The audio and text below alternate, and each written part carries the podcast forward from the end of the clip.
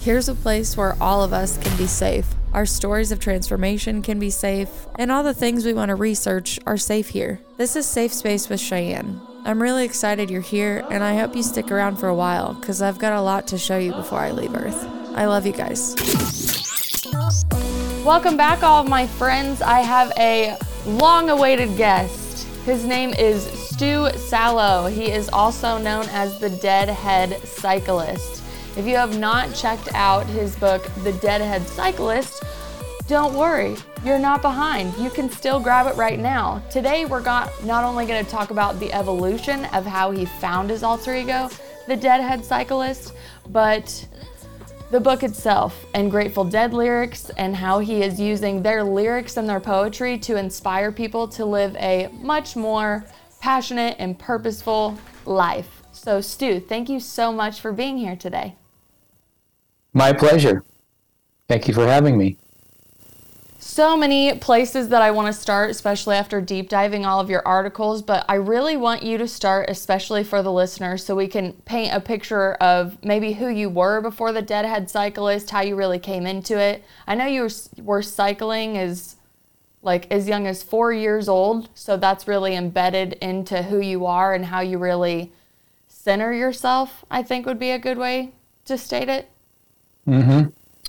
Uh, well, I was a cyclist far before I was a deadhead. I will admit that. Mm-hmm. and I grew up in, um, uh, well, in my very young years, I lived in the uh, Twin Cities, uh, mostly a suburb of Minneapolis called St. Louis Park. And um, I began learning to ride a bike at the age of four, and I took to it uh, very quickly and have just loved riding bikes ever since. Now, as far as becoming a deadhead, that wasn't until uh, I was 19 years old. And uh, I was living in Southern California at the time, and I was going to UCLA. And there wasn't much about the Grateful Dead in Southern California at that time because the Grateful Dead were mostly a uh, Bay Area, uh, we, we called it Northern California, but it's really Central California band and uh, we didn't we didn't really hear much about the Grateful Dead down in Southern California. But one summer, between my freshman and sophomore year, a friend of mine who had gone to Berkeley came back to Southern California for summer break with Tales of the Grateful Dead. And uh, we started listening to the Grateful Dead together. And um, shortly thereafter, I attended my first concert in 1974 and then I was off and running and was a full fledged uh, deadhead. Uh, I, I, I, transferred from UCLA to UC Santa Cruz, which is up there in the redwood forests in central California. I learned to play guitar uh, under the redwood trees, and um, no, that's not wasn't my major. My major was sociology, but uh, I learned to play the guitar and uh, got involved in the remnants of the hippie culture that was still alive and well in that area during the mid 70s and really found who I was as um, an alternative thinking, Santa Cruz living, guitar playing, acid dropping, pot smoking, uh, um, uh, uh, honor earning uh, sociology major at, at UC Santa Cruz in the Redwood Forests. Well, I mean, it still sounds like even though you're dropping acid and doing all that, you're still passing all your classes. So, I mean, that's, that's what I right. hear for most right. people dropping acid. They usually I, drop out. I, I earned honors in the major and uh, and and somehow managed to graduate uh, on time uh, even in spite of all of that. In fact, uh, since you mentioned that, I think it's a really interesting subject because, um, you know, I've since stopped um, using uh, drugs.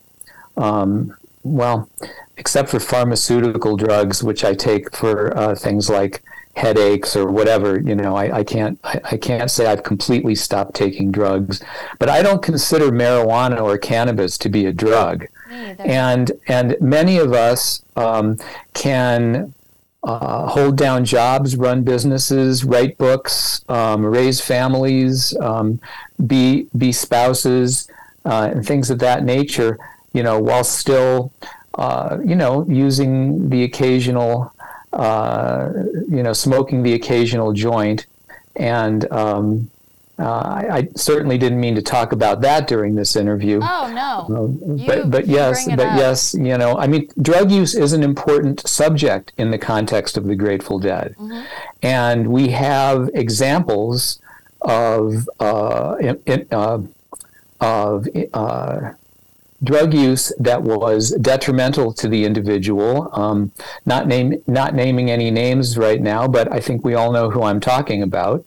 Um, someone who died just about 28 years ago, almost to the day, uh, and you know that's that's something that we need to pay attention to.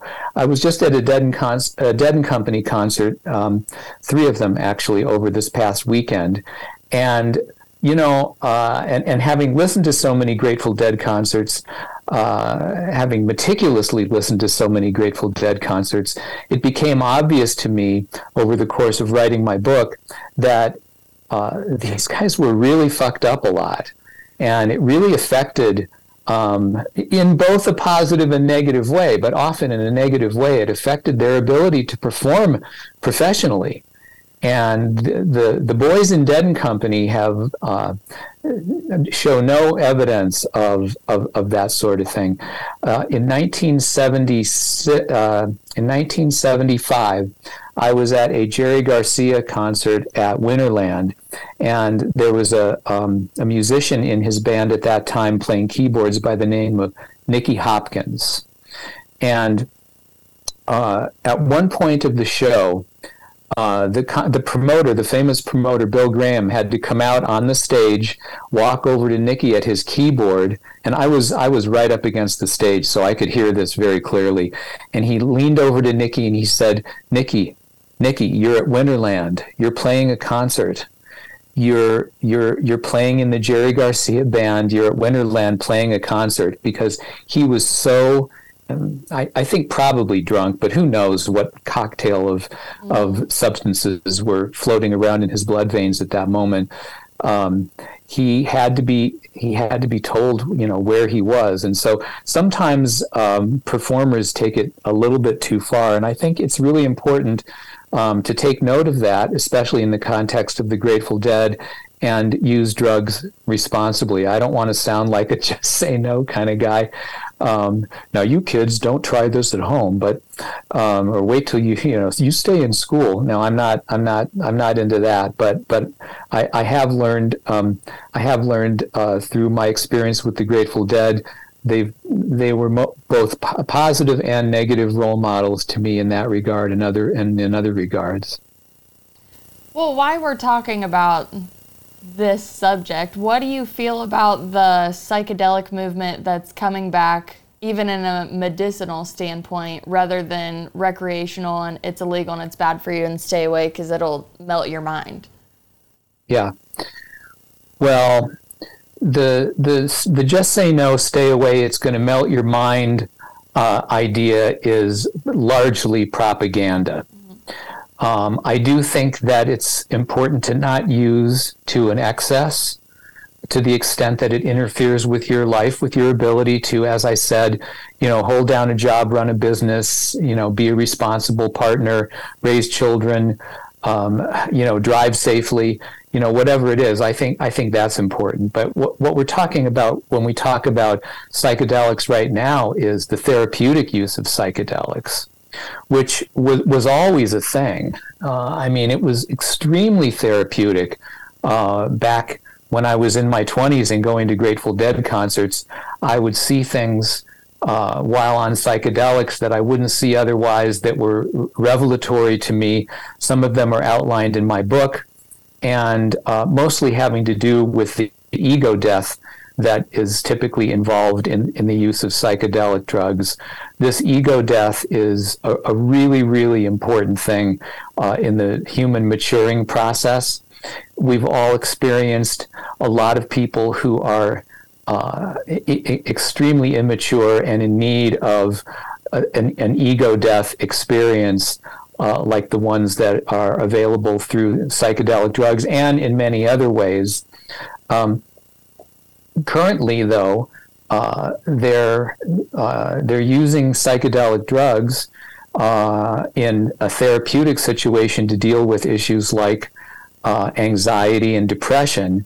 And I think that is very, very promising. And of course, there's going to be a lot of opposition from the mainstream medical community that would prefer that people take antidepressant drugs and that sort of thing rather than natural substances like psilocybin and uh, ketamine. Is that I, I, think I got that right. I think that's another one that's that's, another that's one. up and coming. Yeah. yeah. So you know, I'm I'm uh, I'm I'm definitely uh, intrigued and uh, encouraged by that, and through my own personal experience, um, I, I think it's I think it's can be mostly beneficial. And there's also a part of it that you need to be careful of because if you indulge in it to excess, it, it can interfere with your ability to run your life. Yeah, definitely mind altering for sure. But I'm like you. I love the new investigation on the therapeutic. And just from my own experience with psychedelics in my younger years. And I didn't really touch acid a lot, I was more into mushrooms. But just mm-hmm. the first couple experiences I had on mushrooms, I fully believe that it was propaganda that kept us away from it because the way that your mind can just expand and you really get the higher perspective. I always say you're just like taken out of your suffering for a minute and you're like, look, it's an illusion. This mm-hmm. this is what mm-hmm. like here's the map. Okay, now go back down.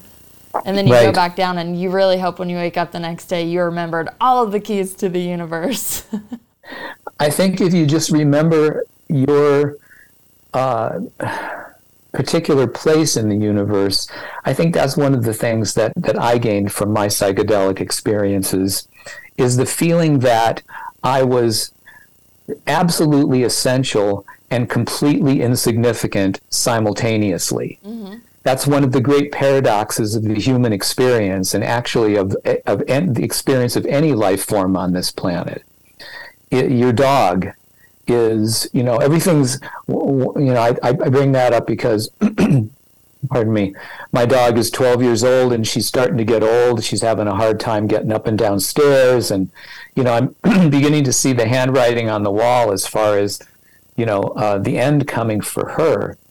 And um, uh, the dog species, they're going to continue on just fine even after she's gone. And yet, at the same time, her link in the chain was absolutely essential to keeping the whole thing going. And the same is true of of, of human beings. We're we're absolutely essential but completely insignificant simultaneously. And and under psychedelics, you can kind of wrap your mind around that idea in in a whole new way that kind of makes it make sense, even though it seems uh, paradoxically illogical um, at face value. I always like I want to tie the essential feeling, the feeling of needing to be alive and doing stuff, whether it is like a passion or work or whatever, that's still tied to the I and the ego for me. And then when you talk about understanding the significance, it just, it's like the spirit and the ego having a conversation sitting next to each other. And he's like, I'm mm-hmm. important. I'm essential. I do this. I have this job. This is my title. This is my car. This is my house. You know, you paint your whole world. And then you have the spiritual guru knowing the insignificance and the importance of it, but still being able to speak to the essential part of your personality from a higher perspective and be like, enjoy it. Because you, just like you said, you are a link in the chain, but when you're gone, you're gone. And the mm-hmm. insignificance sets and, in. And, and that's it. And a hundred years from now, nobody is going to miss you. And yet, you know, you contributed something essential to the whole to the whole thing. Hopefully you, as Jerry Garcia put it, moved the whole human race ahead a step or two.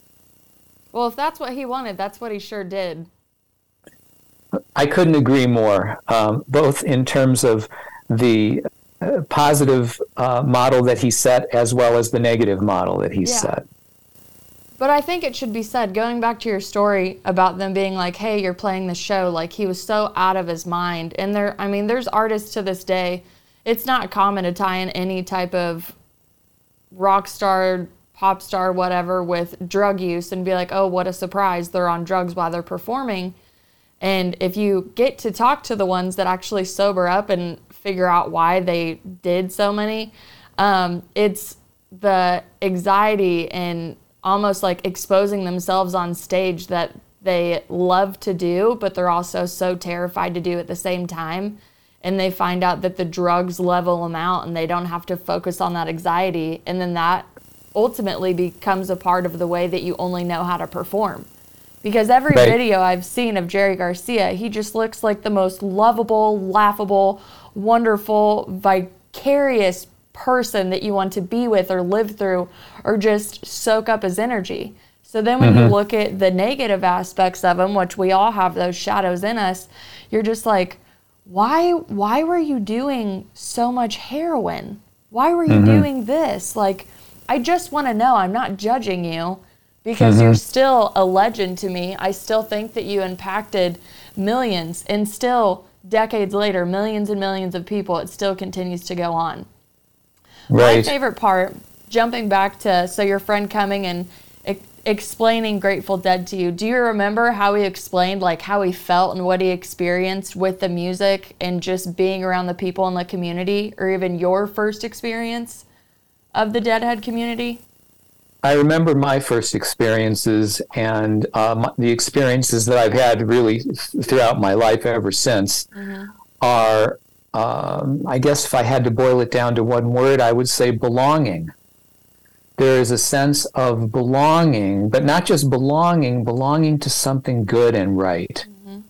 And, you know, in our troubled world, and I don't want to be narcissistic, I don't want to be a, a, a narcissistic generation that says the world is more troubled during my generation than it's ever been before because I think that is another illusion that we all operate under. Mm-hmm. I, I, think every generation feels that their generation is is is troubled in its own ways, and uh, and they don't want to pass those troubles along to another generation because they love their children. And they want to leave a better world for their children. And, and, and the fact is that you can't avoid passing along a troubled world to your children, and it's going to be troubled. It's going to continue to be troubled but the extent to which the world is troubled is a function of how we human beings operate within within the world. And uh, and the Grateful Dead have always represented to me um, an opportunity to uh, make the world better, to heal some of the brokenness of the world, and uh, and and to have a, a, hell of a good time while doing it. Mm-hmm. And I and I think I think that's you know kind of that's kind of what deadhead cyclist means to me. You know, the, the deadhead is the part of me that cares to uh, uh, be a better person every day of my life than I was before, to pass along wisdom to others, uh, and to generally leave the world a little bit better for my having been here, which is why I wrote a book about it. The cyclist part of it is the part of me that just loves having a good time. And I love getting out on two wheels and being in the wilderness. That's my connection with the divine is when I'm when I'm in the wilderness. Uh, I have the same experience when I'm hiking, but it's not quite the same as cycling. There's something about cycling for me uh, that just in it, that just brings me um, so many good feelings and so so much insight.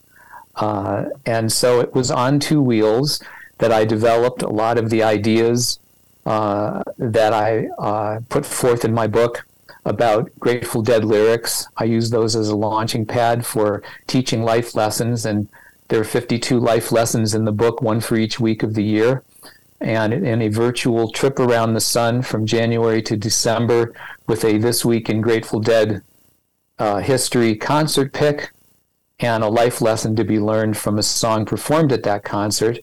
And uh, uh, but but back to your question, uh, I I think it's just uh, I just have never let go of it, even though I've dipped my toe in many other uh, many other spiritual paths along the way but this is the one that has endured. And you can see that it's endured for many people because it's still alive and well. I was just at three concerts with 60,000 people in Boulder, Colorado last weekend, um, seeing a band uh, performing songs of the Grateful Dead uh, a band that uh, that ceased to exist almost 28 years ago. I don't know how many uh, other bands that are playing music today are going to still be popular to that degree 28 years down the road. Not many. Not many at all. My best mm-hmm. friend was also at that show, so when you were there, I I felt like I was there in spirit with both of you. I was watching yeah. it all, waiting for it to come on nugs.net, hoping right. that I could see all the little snippets, and now everything's coming out. This morning, John Mayer made a post, so he has a really good photographer that showcases the stage, and even said like Dave Matthews Band came out and played like four songs with them, which I thought was super cool. I just can't yeah. imagine how emotional it is for you. Honestly, like, so just like you, I had a friend come to me and was like, I just went to my first Dead and Company show and I have to tell you about it. And mm-hmm. he basically summed it up the same way where it was a sense of belonging. But the my favorite part about his details were um, he talked about how it didn't matter what your job was, like what you wore, who you worked for, like all of, again, all these egotistical things that we always categorize ourselves in our everyday lives. He's like, you have doctors and lawyers tripping acid together, screaming mm-hmm. out lyrics that, you know, make sense to them or don't make sense to them. He's like, everyone's so nice to you. He's like, it's just the belonging. And I remember when I was getting ready to go to my first and only show, because I didn't make the final tour this year. I was like, I'm finally going to experience this community that everybody's been talking to me about. My friends are total deadheads. They've been to I don't even know how many shows. And I'm like, I'm finally here. You know, I've, I've made my outfit. I'm going to go on Shakedown Street. I've, I'm doing it all. And I just remember standing there and looking out in the crowd. And I don't know how many people are there, obviously, thousands, but just taking in that moment of just being with this iconic historical band and John mm-hmm. Mayer, because I'm a huge fan of him, anyways. Then I fast forward to doing the Dark Night of the Soul research, and I found your I Can't Walk You Out in the Morning Dew post, mm-hmm. one of one of the 52, and I was reading it. Started going through your website. I saw that you'd been to over 200 Grateful Dead shows, and I'm like, what type of expansion could someone possibly get from that? How do you introspect over and over and over and continue to go into this community? And now yeah. Hmm. you spent three days in Boulder on their final tour. And I have to ask, did you cry at all in those 72 hours? Because I would Gosh, it, it's you know cheyenne it's funny that you that you said that because or that you asked that because while you were saying it i was thinking you know, uh, I think what you said was, you can't imagine how emotional it must be for me. Yeah. And when you said those words, I remembered back to uh, crying, uh, hearing the words, brown eyed women and red grenadine, the bottle was dusty, but the liquor was clean. And, from the song Brown Eyed Women. And to hear 60,000 people singing this in unison, all united, uh, it's it is very emotional, and there's almost always a moment when I go to these Grateful Dead concerts where I where I am moved to tears. I, I must I must admit that, and I was thinking, well, is it is it is it appropriate for me to admit that in a in, a, in an interview like this? And uh, I think, well, yeah, it probably is. And and then you and then you asked me the direct question, so I can't escape from it now. Yeah. But but but but the answer is yes. It is it is very emotional for me. Um, another another emotional experience I had that I would like to share with you, if if, if I may. Of course. Um, speaks to the same kind of unifying. You were talking about how there's doctors and there's lawyers, and there was a guy that uh, a, a, friend of mine who uh, is a bus driver who texted me the day of the last show, and I happened to have an extra ticket, and I, I was able to uh, to bring him along to the show. There's, there's people of Say again? I said you miracled your friend. Yes, I miracled my friend. Yes. Um, and there are people from all walks of life. And the, the reality, the truth is, we are all the same. The, regardless of all of the divisive issues that the powers that be try to parade in front of us as a means of divide and conquer, we are all the same. We all came into this world um, as infants and couldn't do anything for ourselves. Um, we were all loved by our parents. Um, we all grew up confused, trying to figure out what this whole thing was all about. Um, we we all participated in uh, in a, a, public education system that is uh, fundamentally broken. Um, we all uh, tried to figure out what our place is in the world. We all struggle with the same kinds of issues financial issues, emotional issues. Uh, we all love our children and want to leave the world better a better place for them. We've all made mistakes and we've all done things that we regret and that we're ashamed of. And in that regard, I want to share an experience that I had uh, a number of years ago. Uh, baseball is one of my passions, and I play over 100 games of baseball a year. And one year I was invited to join a baseball team that was heading to uh, Marin County, just north of San Francisco, to play baseball against prison in- inmate teams at San Quentin uh, State Prison.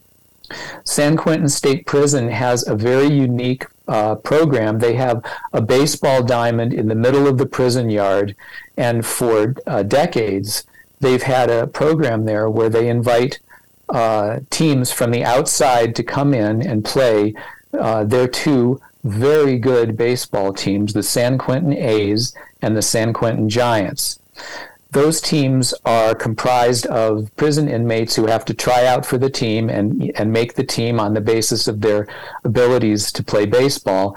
And they're outfitted in beautiful, sparkling uniforms uh, donated by the Oakland A's and San Francisco Giants, respectively. And over the course of the summer, uh, teams from the outside, and our team was called the Dodgers because most of the players were from Southern California, uh, come into the prison yard for a day, uh, play uh, a morning game against one of the teams. In our case, it was against the Giants, and then come uh, head out to lunch and come back and play an afternoon game against the A's this was a really, really moving experience for me. And I documented this in an article that I wrote that won an SPJ, which stands for Society of Professional Journalists Award, a first place award.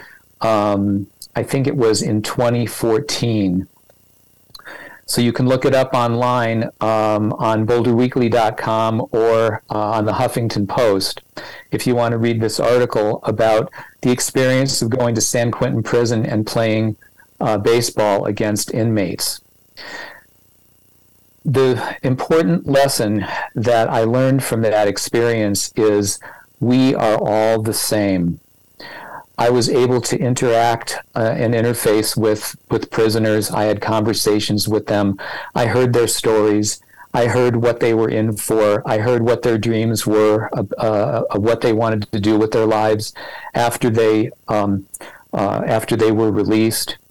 And uh, it, it was it was a very moving experience because my intention was to answer the question: are there are there bad people in the world or are there people who have done bad things?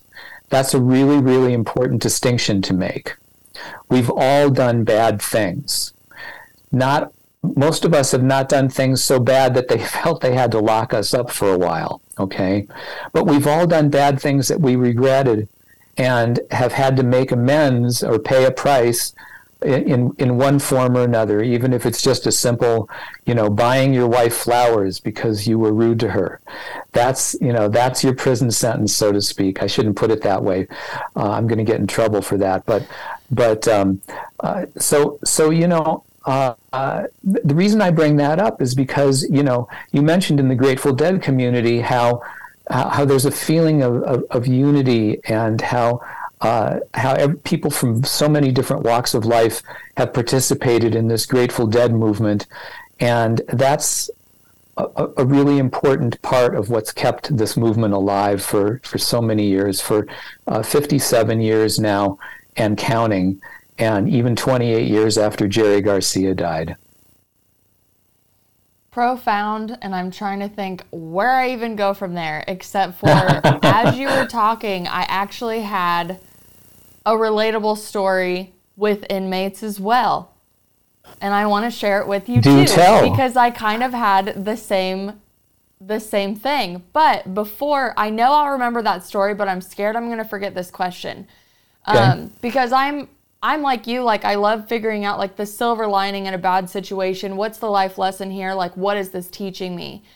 Did you have that mindset like as you were going to school when you were 19 or did your development with psychedelics plus the Grateful Dead and just the expansion of your mind really give you that introspection over the years? Or have you just always been such an introspective person?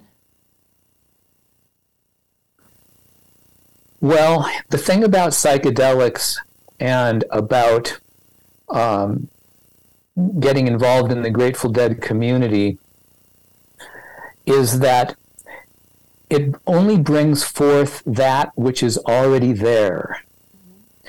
So, my answer is I always had the potential, I always had it in me to be how, how, whatever you want to call it, a philosopher, uh, someone who um, um, sees the deeper meaning in things, uh, sees the life lesson that there is to be learned. It it was always within me, and to be honest, I think it's always within all of us. The question is. How does that get brought forward, or how does it get a wet blanket thrown over it? Here's here's an interesting analogy. You know how pit bulls are generally thought to be vicious, and even some communities um, uh, outlaw pit bulls. Well, the fact is, pit bulls can be, if they're raised with gentle love, can be the most gentle, loving creatures around. Okay, it's it's a matter of, and the opposite is also true. If they're bred to with anger and hate, well, then that is going to come forward. And so, uh, similarly, that's true of human beings also. We all have the capacity to be generous, kind, loving individuals. That is our birthright. Unfortunately, we all have the shadow side of ourselves as well, which is the which is the, has the potential to be hateful and vindictive and divisive. And the question is, what kind of life experiences do you avail yourself of that either bring forth one part of that, one part of yourself or another? And luckily for me, um, I was very fortunate to find the Grateful Dead, to escape from Southern California, with with all with all due apologies to, to my friends who live down in that part of Cal- of California. Um, because I know there's a lot of good people there too, of course. Um, for me personally, I had to escape uh, from my from my uh, upbringing and find myself, uh, individuate and find myself separately from all of that. And I found all that in Northern California in the redwood forests of UC Santa Cruz uh, with the Grateful Dead. And uh, so, my answer to your question, in short, in summary, is I think we all have the potential, uh, and I was and I was lucky enough to um, get involved in some things that really brought forth that side of myself.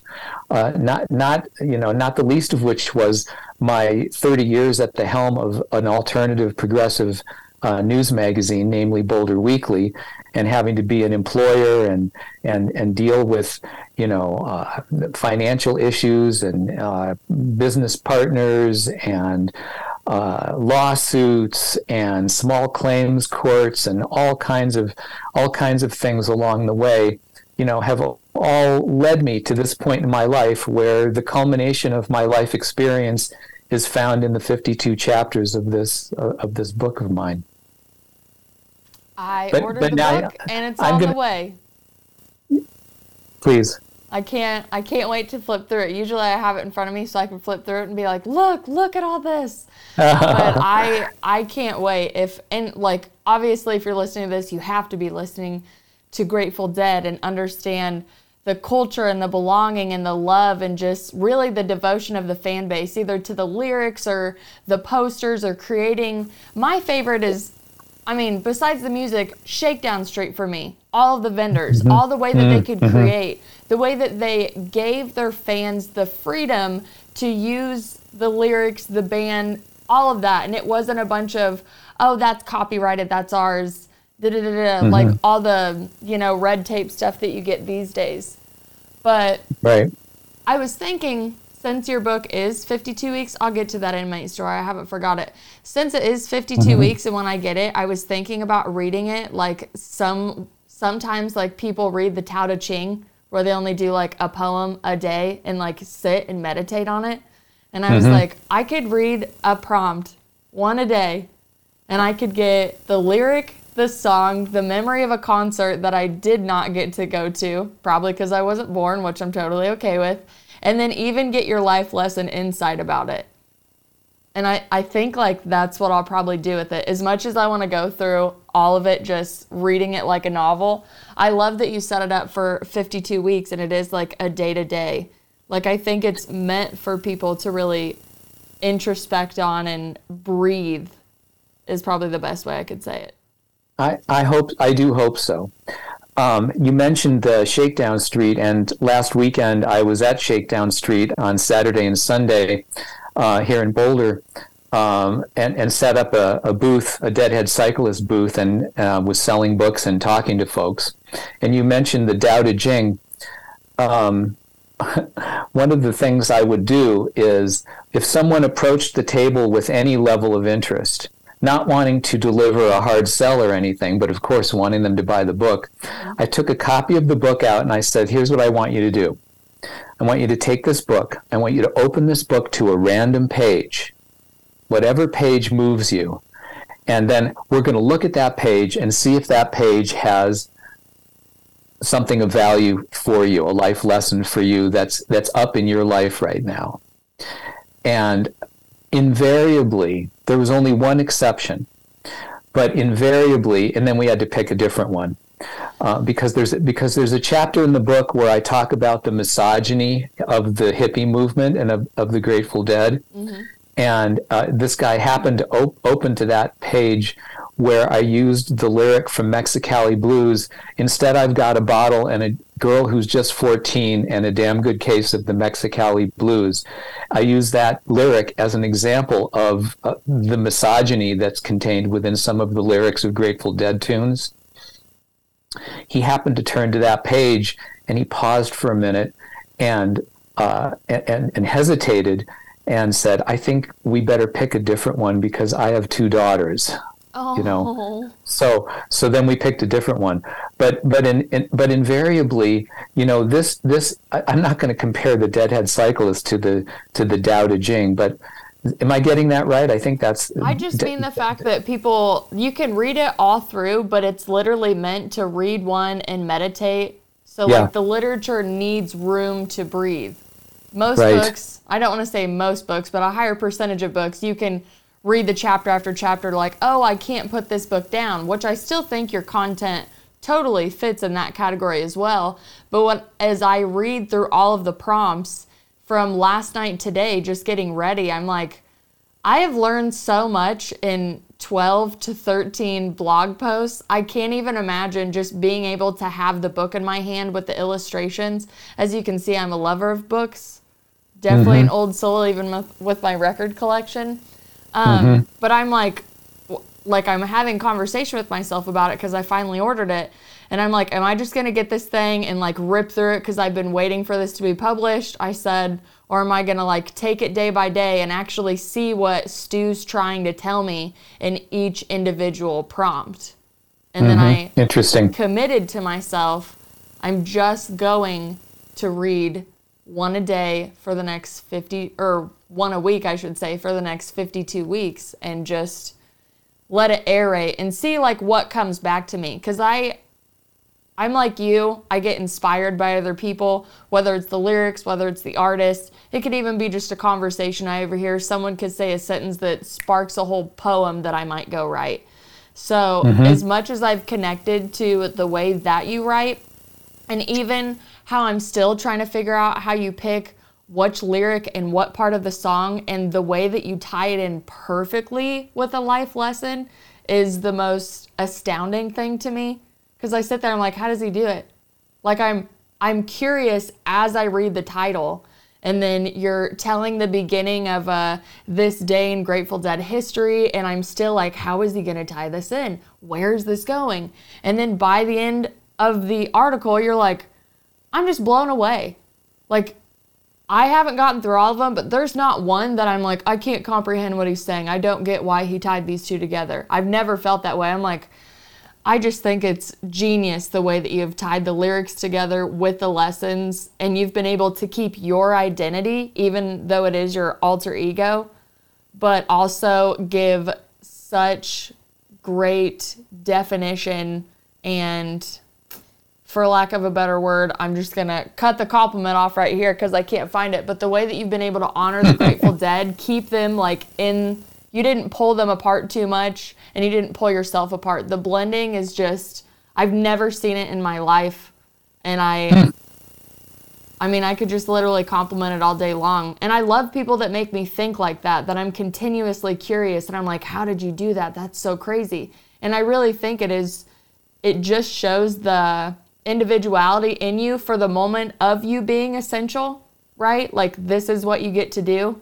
When I was younger, and I realized I wanted to be an author, I used to go to thrift stores and all that, and I would find these like dusty books that people had forgotten about 1920 prints. Can't even imagine how old they were. And I pictured them sitting there writing this book and wondered what their intention would be, or did they have any realization that some girl in the middle of Illinois at 2 p.m. on a Tuesday would be picking up their like 1927 print and learning from it and being inspired by it. And one of my biggest things, kind of like you, like what are you going to leave for the world? What are you going to do to better it and move it forward in a positive way? I was like, yeah, I would I would love the notoriety of being a best-selling author and going out and just connecting and talking with people. I said, but ultimately when I pass, I really want to make sure I'm that book in that thrift store. And a girl like me finds a dust-covered book and just goes, "Thank you so much for writing this." because I right. would have been able to be inspired. I it's almost like we're giving pieces of each other's puzzles back to each other, but not everybody's aware of it at the time. Mm-hmm. That's that's all. That's all very well said. Um, uh, you know, um, uh, I thought this would be a good opportunity to to mention to uh, listeners that there are sample chapters of the Deadhead Cyclist uh, available on deadheadcyclist.com.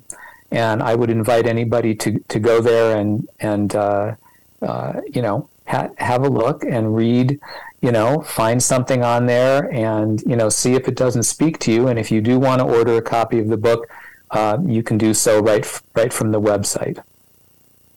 I'm there's my little there's it. my little 10 second commercial message. There it is. There's his promo. But as my uh-huh. listeners always know, if you hit the description on any streaming platform that you're listening on, you're going to have the description that's going to tell you a little bit about Stew and how he became the Deadhead Cyclist on top of an award-winning publication and website. Again, boulderweekly.com. Go check that out as well.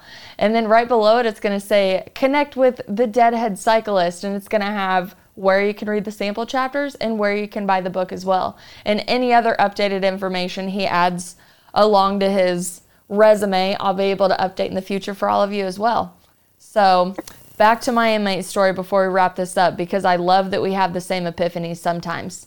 So, right. I think 2013, I grew up by the Mississippi River. Um, and it, it was rising once again. The levees were not holding up in the area. And we got a call one day around the Barry, Illinois area that the levee was weak and it was potentially going to break and bust out and honestly, like kill all of our neighbors' farmlands. And if you know anything about being a farmer, and I don't know if you do, but if even if it's your buddy's farm, it still feels like you're losing your farm. Like you just you feel the weight of it. So the Mississippi is rising. It's supposed to rain that night.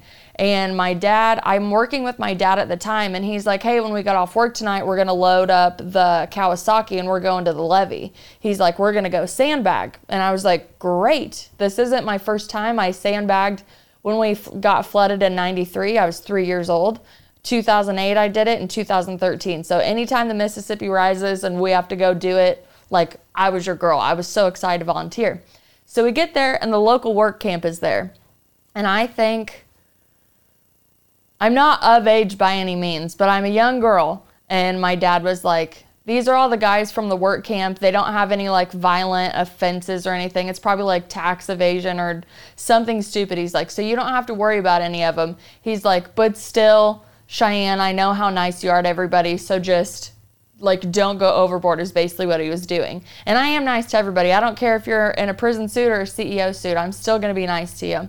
So I got we loaded up the first round and I took this thousands of pounds Kawasaki mule and I'm driving it on a levee that is unstable. The Mississippi mm. River is at like here at my ankles. At the time I didn't realize like the levee could literally bust any minute with all of us on it and I have thousands of pounds of sandbags and me and this I would say he's probably like a 26 27 year old um, prisoner and he's the one that was assigned to load it up, ride with me, and unload. So I kept going back and talking to everybody.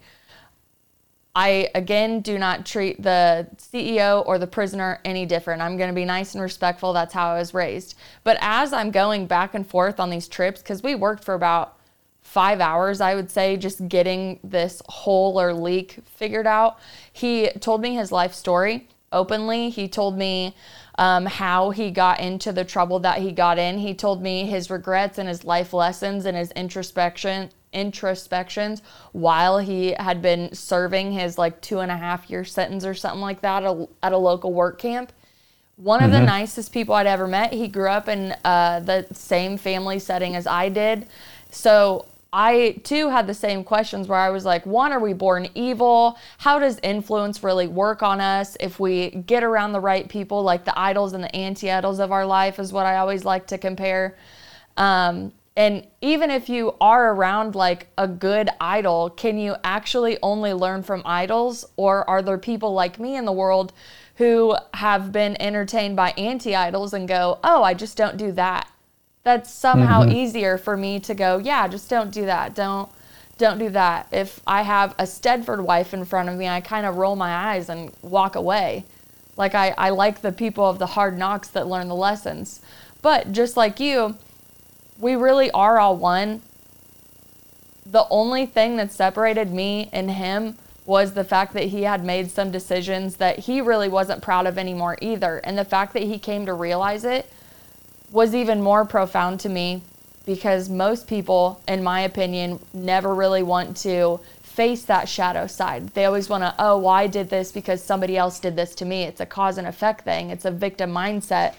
So right. I always, I've retrospected on that before, but right when you were telling your story is when I was like, oh, I've had this same moment too. And I've had multiple moments like that where I'm like, we are really all one. I know we're individual expressions of the same thing or the same energy. I think that's the easiest way I can humanly express it. But mm-hmm. the individuality in all of us, and ultimately what you said, being essential and not being essential at the same time, is honestly one of the most beautiful paradoxes and freedoms that I've found in life because it gets that pressure off you that you have to do something or be something or achieve something by a certain age. And especially for you, you write a lot in your blog about the, um, you know, the battle on aging almost. Like it, you don't have to have a certain degree for it, make a certain amount of money. It's happening no matter what. So one of my biggest questions I wanted to ask you was, what's your advice to keep that vitality going as you know you're fighting age? anyway, what are what are your tips and tricks for people out there that want to not only keep their desires alive, their passions, their dreams, their health, everything? I'm really glad you asked because that's one of the fundamental purposes of my book. And it actually was the first purpose uh, when uh, I was originally conceiving of writing a book. I was going to call the book 59. For, I was going to call the book Forever, you know, 59 Forever, either for, Forever 59 or 59 Forever, because I was just about to turn 60.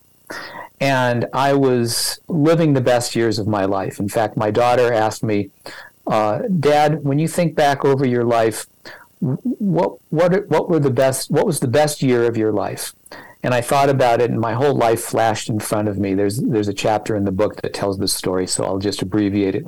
And at the very quickly i came to the conclusion i'm living the best years of my life now. And that isn't the way it is for a lot of people. A, lot of people feel that the best years of your life are when you're in college your college years. This is what my uncle told me. Enjoy your college years because those will prove to be the best years of your life. And I found that to be very sad uh, and not the way that I want to live my life. Every year should be better in some way than the, than the year before. And so I wanted to write a book called Forever 59 that was going to convey that. But I couldn't figure out exactly how to put that book together. And, and one day uh, in the deserts of Las Vegas, while I was out on my mountain bike, um, uh, the words deadhead cyclist came to me while I was listening to the uh, March 9th, 1981 show from uh, Madison Square Garden in New York. And I, I, got so excited when the words deadhead cyclist came to me from above that uh, I, I, stopped and I dialed up GoDaddy to see if deadheadcyclist.com was available. And sure enough, it was and uh, and I've been the deadhead cyclist ever since. And but I've always wanted to have this theme of um, how to age correctly running through uh, the wisdom that's uh, put forth in this book. I I envision it as a three-legged stool. If you've ever sat on a three-legged stool, or if you've ever if you can visualize a three-legged stool in your mind right now, you'll understand that a three-legged stool can only stand up if all three of those legs are in place. If any one of those legs is not in place, the stool will fall over. And so, anyone who's aging and is having trouble, uh, I would encourage you to think of your life as a three legged stool. And here are the names of those three legs. The first leg is diet. What you eat is so vitally important I saw a statistic recently that in 1985, the most obese state in the country was Mississippi, with a 19% obesity rate. I'm not going to bother defining obesity, and I'm not sure exactly how it was defined, but I think we all know what obese means. 19% in 1985, Mississippi was the most obese state. Fast forward to, to 2015. In 2015, the same study was done. Miss, the Mississippi obesity rate was about 35%, but Colorado was the least obese state in the country 30 years later at 19%. So, f- over the course of 30 years, we went from the most obese state being 19% to the least obese, to the, to the least obese state being 19%. We are headed in the wrong direction with respect to what we're eating. And I would lay the blame largely on the fast food industry. Many people have probably seen the the um, the, the Super Size Me uh, documentary about the guy that went on a purely McDonald's diet for some period of several months and almost killed himself because of it. Mm-hmm. Um, we're, we're eating the wrong kinds of foods. We're approaching eating in the wrong way. Okay. So, diet is the first leg of the stool. The second leg of the stool is exercise, or you could call it movement. Um, at these Grateful Dead concerts, people are moving, baby. Mm-hmm. you know, there. I'm not saying there's no there's no obesity there, but people are dancing. They're you know they're dancing in the streets, uh, and and staying active into your older years uh, at the age of 64 i did um, 252 uh, rides mostly mountain bike but some road rides to the tune of 4,200 miles and 411,000 feet of elevation gain here uh, in the in the foothills of the Rocky Mountains and various other places where I ride. I stay active. I try to, to do something active every day. And so the second leg of the stool is uh, is exercise or movement. The third leg of the stool is actually the most important leg.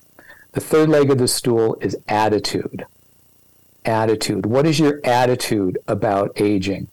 A lot of people, a lot of people display their attitude by by saying, "I remember when I used to," and then fill in the blank. I used to be able to mountain bike. I used to be able to play baseball. I used to be able to, you know, what, whatever whatever things you used to be able to do.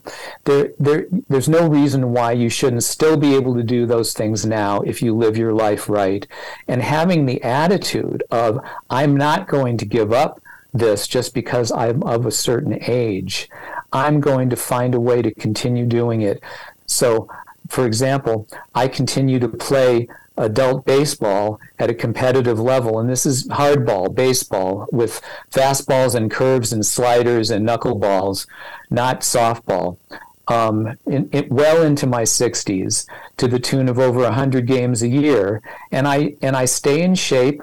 I I exercise and I do what I need to do because my attitude is I'm not going to stop playing baseball. I love playing baseball. I want to continue to do the things I love doing. And, and, and that, and, and it's a lot of it is about attitude. So as I like to put it, I have held up a middle finger to the aging process. Now, that doesn't mean you're not going to age. And it doesn't mean you're not eventually going to have to give things up. And it doesn't mean you're not eventually going to die and not be able to do anything. Okay? All of that is a fact. And yet, at the same time, if you live your life as if those aren't facts, as if those are choices that you're going to make, even though even though ultimately something will be forced on you, okay? Uh, but still, if you live your life as if you're choosing to stay active. You're choosing to continue cycling. You're choosing to continue playing baseball. You you know you're choosing to continue to do the things that you've always loved doing, going to Grateful Dead concerts. You know that's that's your best bet for staying youthful for a lifetime. Great answer. Great, great, great. I I don't even have a follow up besides thank you so much for coming on and sharing all of your wisdom, all your advice, all your stories, and just letting us peek into a little bit of who you are.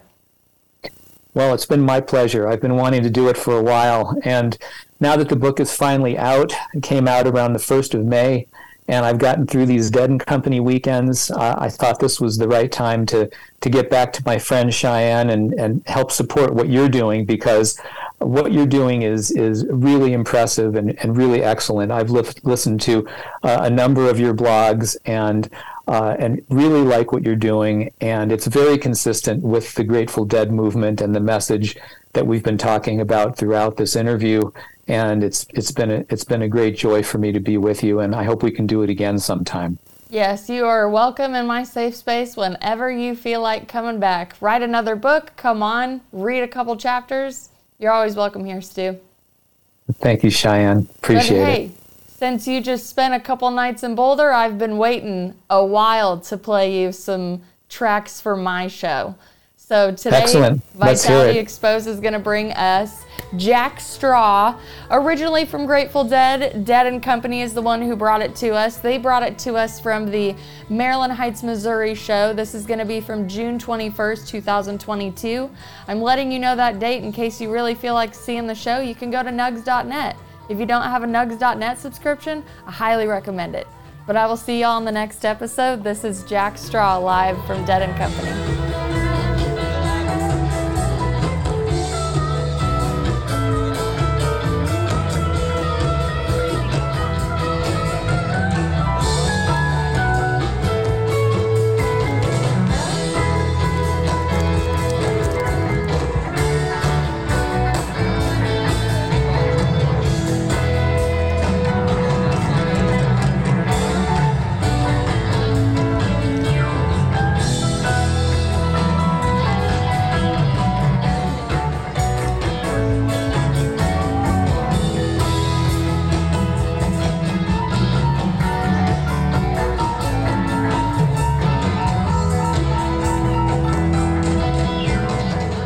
This is the Hoosier Media Network, your home for podcasting.